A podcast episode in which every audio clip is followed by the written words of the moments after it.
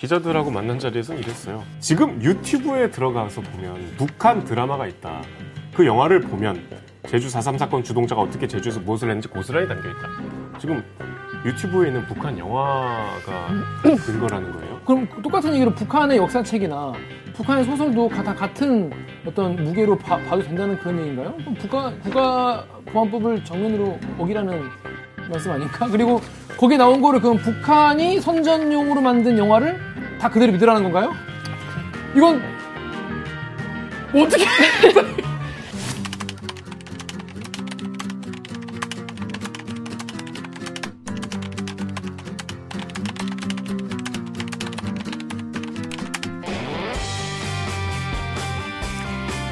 듣다 보면 빡이 치고 보다 보면 목이 막히는 사이다 안 주는 본격 고구마 합창송 댓글 읽어주는 기자들 머리카락이 터졌어 아우 너무 속상해 헤드뱅이 한다고 머리카락 빠지면 어떡해. 속상하다 실화입니까? 실화냐? 저비용 고퀄리티를 추구하는 사내수공업 방송입니다. 반갑습니다 댓글 읽어주는 기자를 진행하는 김기아 기자입니다 오늘 방송 보시다가 들으사 이 방송 괜찮다 싶으면 들을만하다 싶으시면 구독과 좋아요 버튼 한번 눌러주십시오 네 자기소개해 주세요 정현욱입니다. 네. 안녕하세요. 작가 이만입니다. 네, 잘 지냈습니까? 이런다고 머리 빠지면 어떡해요. 어, 저 방금 헤드뱅잉 오랜만에 했는데 이제 락 끊어라. 아, 이제 락 그만 들을 때가 됐나 봐. 두발이 여기 락이냐 머리냐. 뭐 아, 지- 아, 선택해야 돼. 어 메탈이냐 헤어냐. 내 평생 들어온 헤비메탈 음악을 어. 더 들으면 두발이 더 빠져. 모발을 뭐 잃을 수 있어. 클래식으로 전향해야지 뭐. 클래식은 머리 안 흔드나요? 가만히 앉아서 듣죠.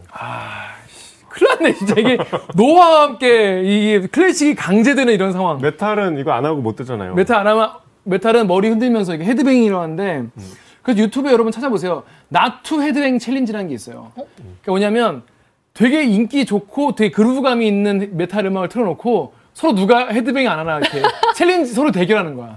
아 근데 저도 여기 처음 왔을 때 엄청 긴장했잖아요. 근데 처음에 이 노래가 나오고 기자님이 막 머리 흔드시니까 저도 모르게 약간 흔들리는 거예요 이게. 그래. 그래서 이게 안 흔들기가 쉽지가 않구나. 너의 마음도 흔들리는 거야.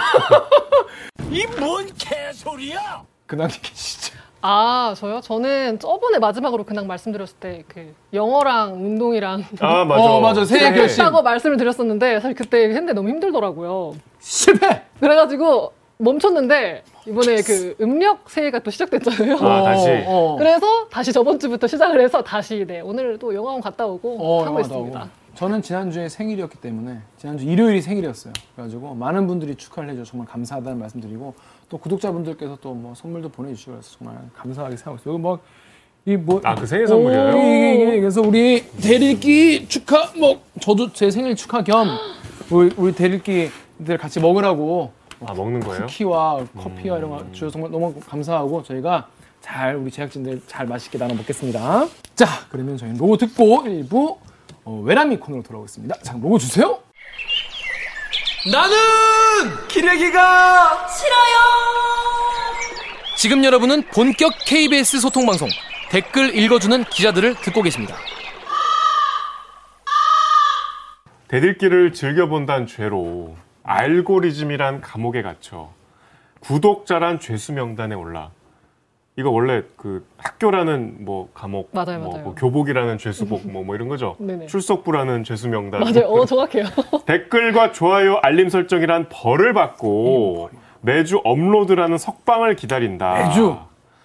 이번 주에도 탈옥하지 않고 대들기에 찾아와 주신 여러분 좋아요 댓글 부탁드립니다 멋있는 외람이 많고 많지만 내가 바로 외람이 진짜 외람이 타사나 우리나 우리 회사 기사의 기사 중에서 외람된 기사 찾아보고 또 외람된 질문 던져보는 그런 코너가 되겠습니다. 자 진짜 외람이 자 이번 주 코너 이번 주 기사 어떤 겁니까 정윤 기자? 네, 제가 대들기에 처음 출연했을 때 무슨 아이템인지 혹시 기억하세요? 그때 그 그거였잖아요.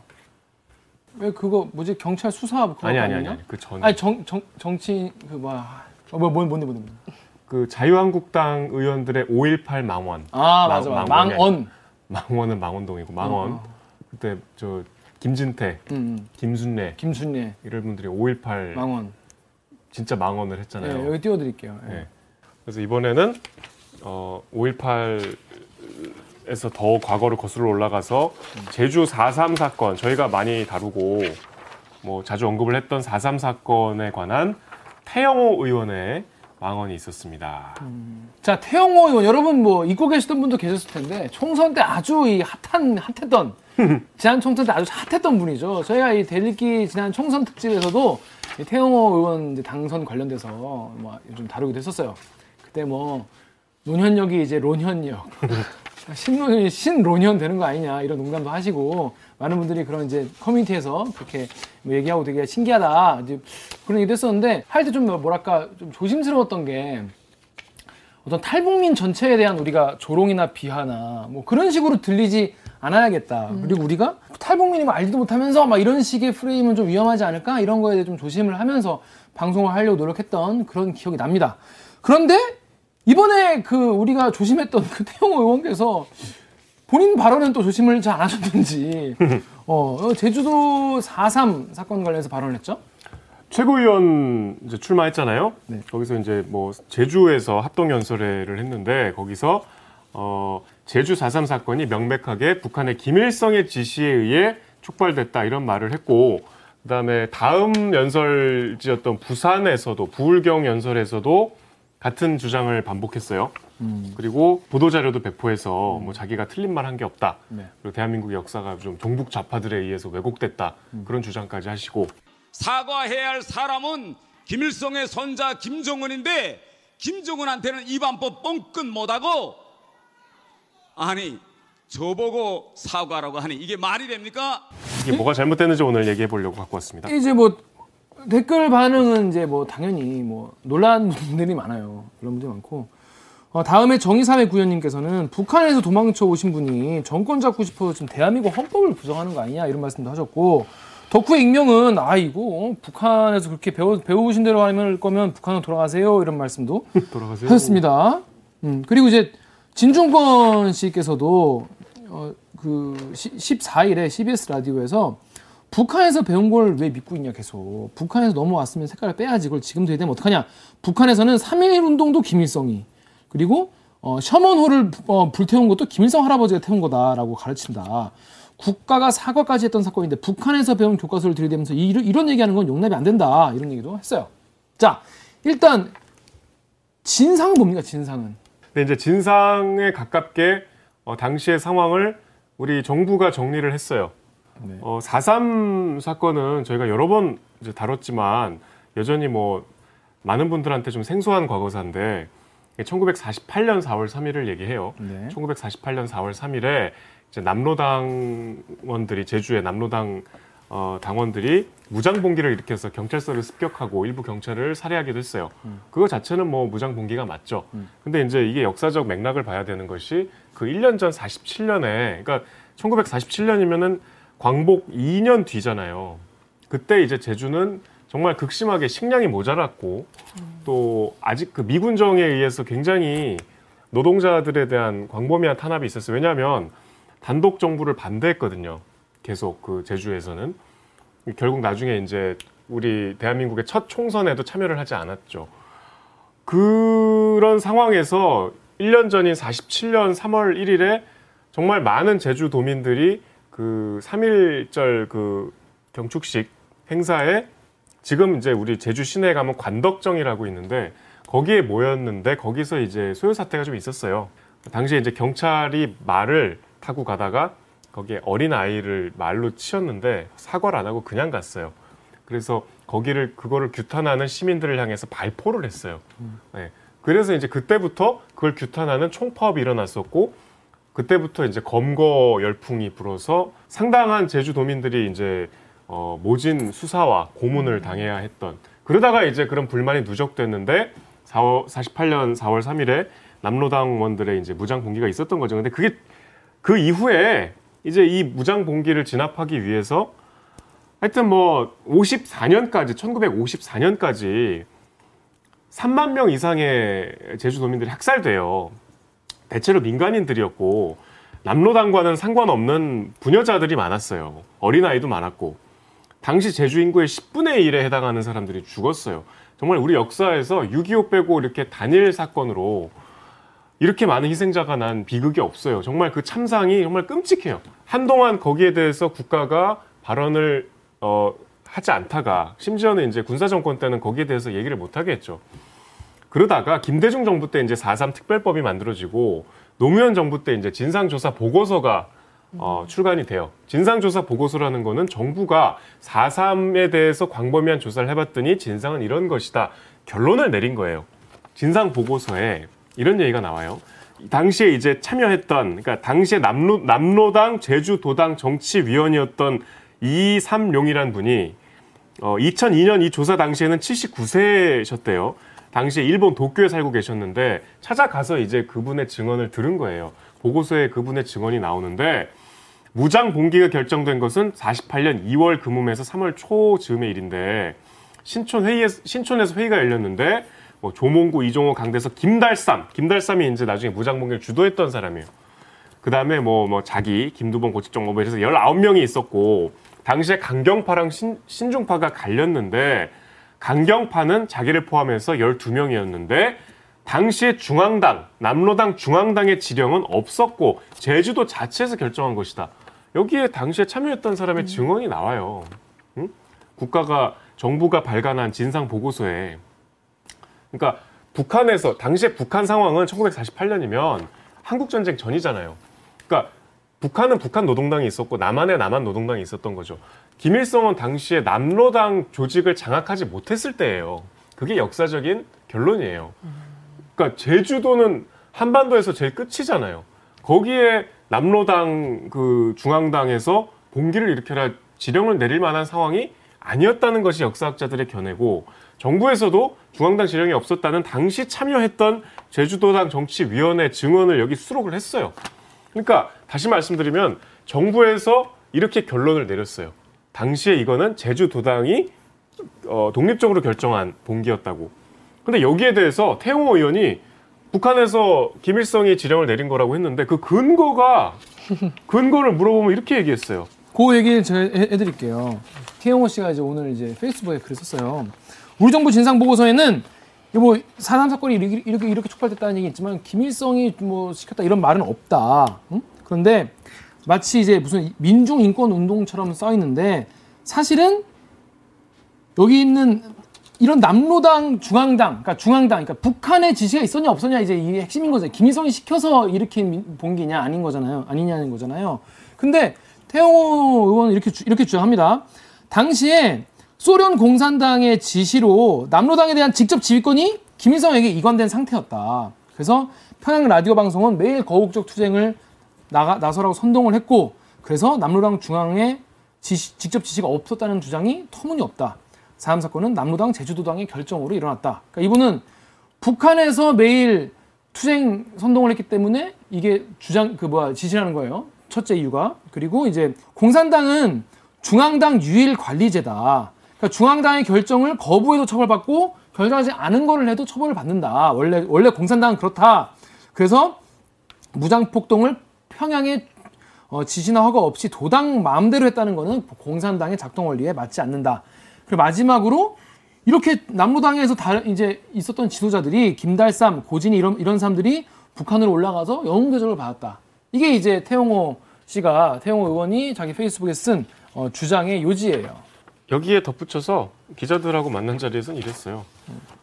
지금 유튜브에 들어가서 보면 북한 드라마가 있다. 북한 영화와 드라마는 김일성에게 충실한 사람들 중에서 만든다. 그 영화를 보면 제주 4.3 사건 주동자가 어떻게 제주에서 무엇을 했는지 고스란히 담겨 있다. 지금 유튜브에 있는 북한 영화가 근거라는 거예요. 정말 정말 좀 뭐랄까 이렇게 말하면 좀, 좀 너무 신뢰되게 신뢰하려고 또. 너무 신뢰인지 모르겠지만 일단 뭐 국가보안법을 어기라는 거 아니겠습니까? 첫, 첫 번째로 어, 국가보안법을 위- 아니 뭐 이제 유튜브에 거고. 올라가 있으니까. 아니 예를 들어서 아니 그러니까 유튜브를 보는거나 뭐 그럼 똑같은 얘기로 북한의 역사책이나 북한의 소설도 가- 다 같은 어떤 무게로 봐, 도 된다는 그런 얘기인가요? 그럼 국가 국가보안법을 정면으로 어기라는 말씀 아닌가? 그리고 거기에 나온 거를 그럼 북한이 선전용으로 만든 영화를 다 그대로 믿으라는 건가요?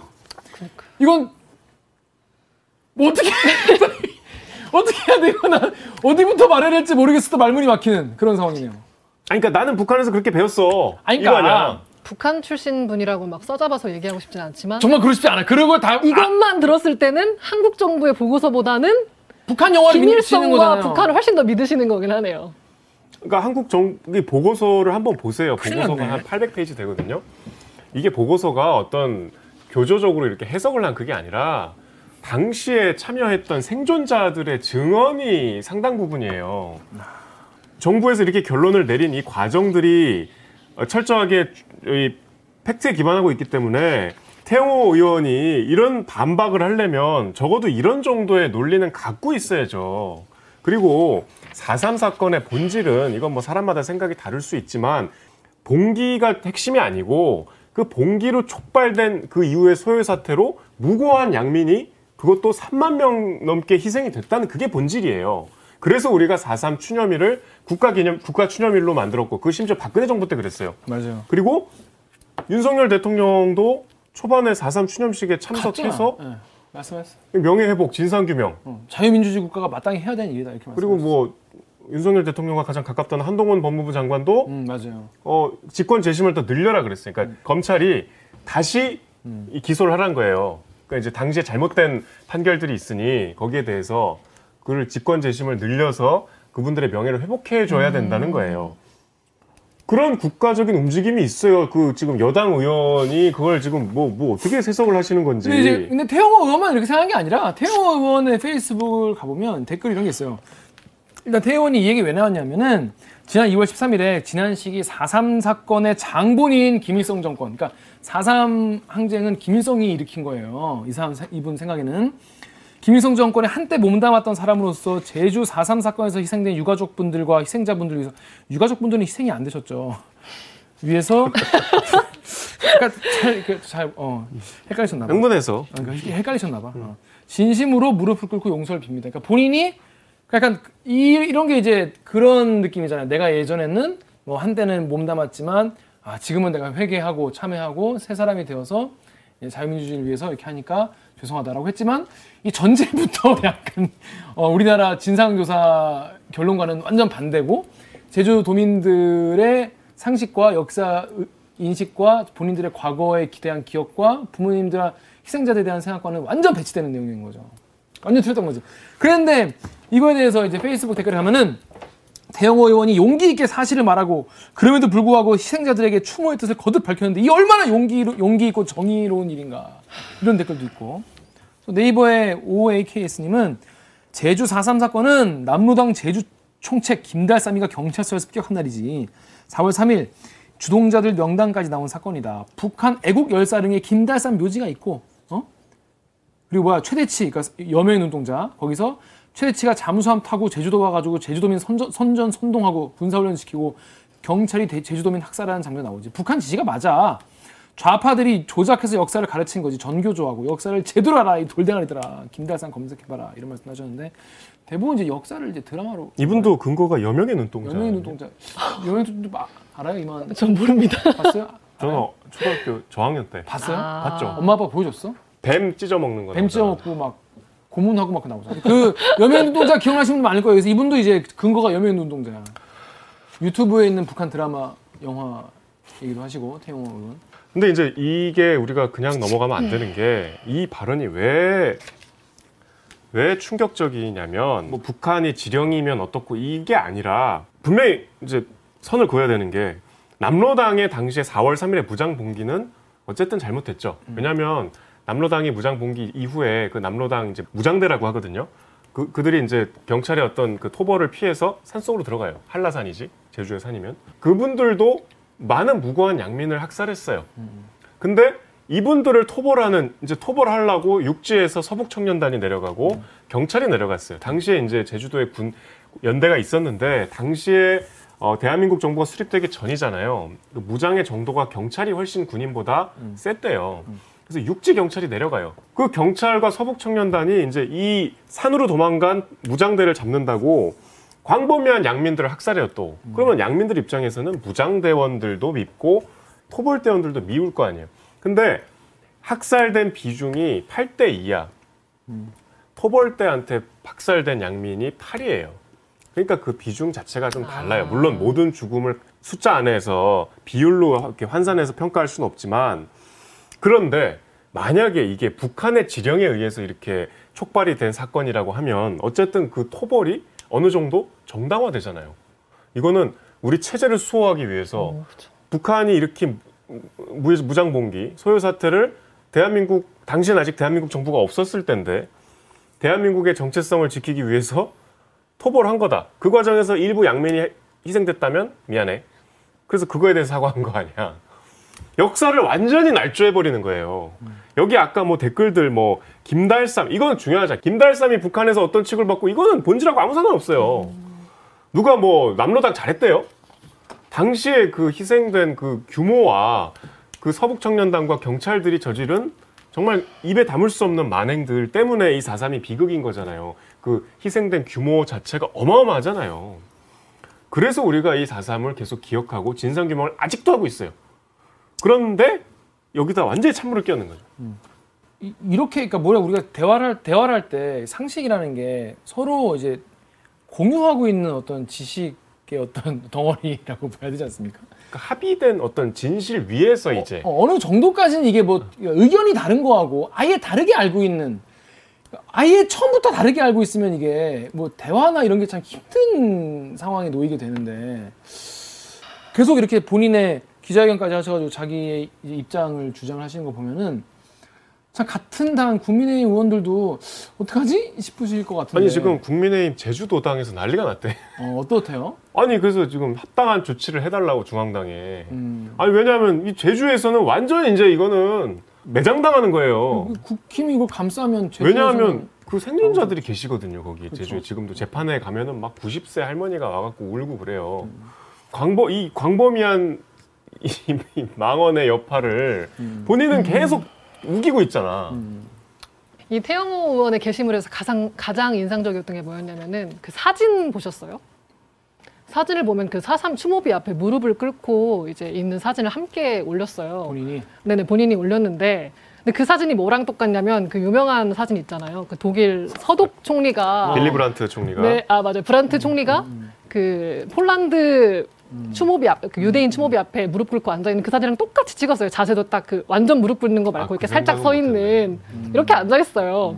근데 어쨌든 이 저는 근데 이거랑 그 사과랑 이 사과랑 왜 이렇게 느낌이 다를까 좀 고민이 됐거든요. 왜냐면 어쨌든 태영호 의원은 자기가 진실을 알고 있고 사죄를 하고 있는 상황인 거잖아요. 음, 그렇지. 근데 그럼에도 불구하고 왜 이렇게 내가 느낌이 다를까 생각을 해봤는데 아까 말씀하셨던 것처럼 목적이 달라서 그런 것 같아요. 왜냐면은 그 태영호 의원 같은 경우에는 사실 이게 뭐 사죄나 화해 무드를 위한 게 아니라 어떻게 보면은 우리나라 내에서 북한이나 아니면 뭐 좌파 세력에 대한 어떤 적대감을 불러일으키기 위해서 정치적으로 이용을 한 거잖아요.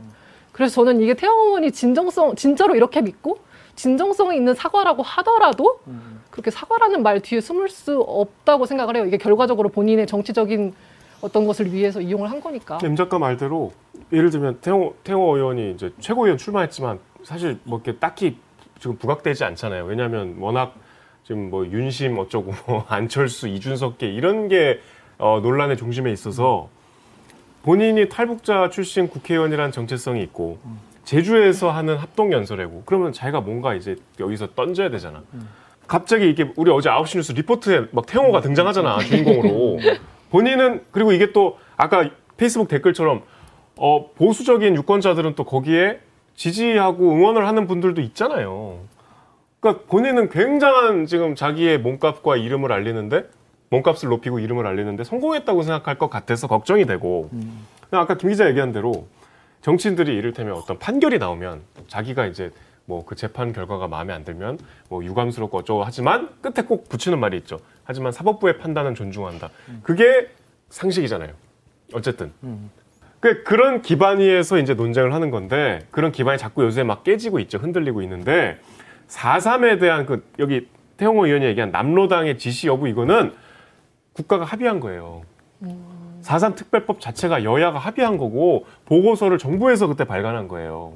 무슨 주장은 그 위에서 해야 돼요. 그리고 그 기반을 반박할 수 있죠. 그러면 적어도 그 기반을 흔들 수 있는 신뢰할 수 있는 증거와 논리가 있어야죠.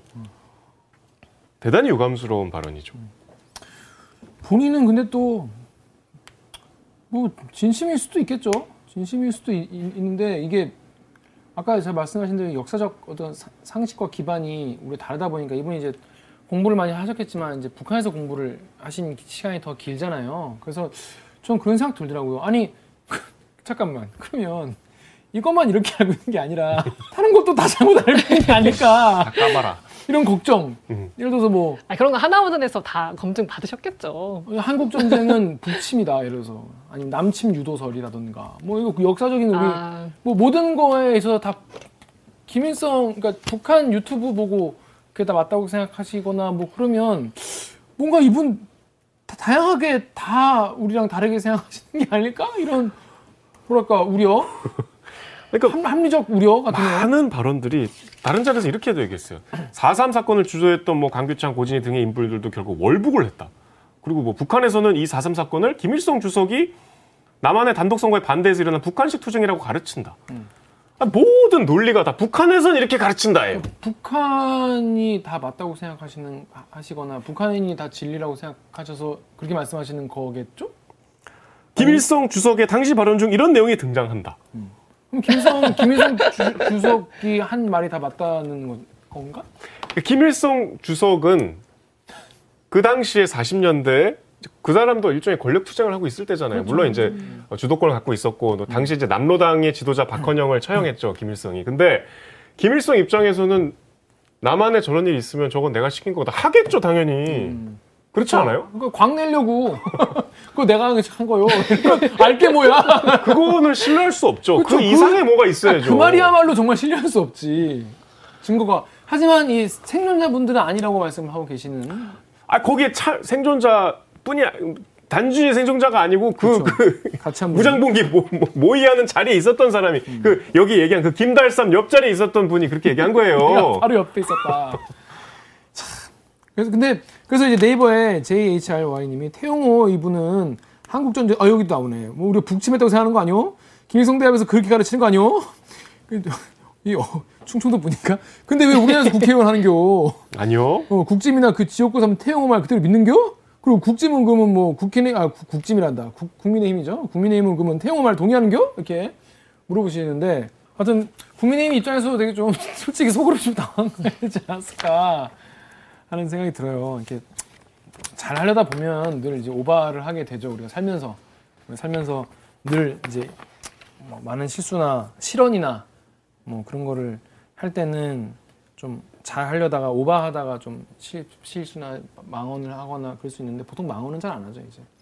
그럴 때 이제 그럴 때는 빠르 그러니까 아 이거 이게 좀 아닌 것 같다 싶거나 아니면 주변에서 난리가 났어. 주변에서 야야너뭐 그랬다며 야 너 너 건적 선 넘는 거 아니니? 뭐 이렇게 하면은 이제 어 아닌가? 그죠. 한번 어. 돌아봐야죠. 돌아보고 잘못 알았나 이렇게 할 수도 있고 빨리 주변에 빨리 사과하고 그렇게 하는 게 성숙된 뭐랄까 어른의 모습 성인이라면 보통 그렇게 하는데 힘드네요 이해하기 힘든 쉽지 않아. 쉽지 않은 그런 그래서 이런 국회의원이십니다 자 잘 본인 잘 해결하시길 바라고 국회에서 또 잘 어, 나중에 조치를 어떻게 하신다니까 지켜봐야 될 것 같습니다 자 그럼 저희는 어, 로고 듣고 2부 알고 보면 더 빡치고 어이없는 기사 알바끼 코너 돌아올 텐데요 여기서는 알바천국에서 성매매 알선한 유사 성행이 알선한 그런 현장 취재를 다녀온 어, KBS 이예린 기자 모시고 현장 취재 이야기 들어보겠습니다. 자, 그럼 로고 주세요.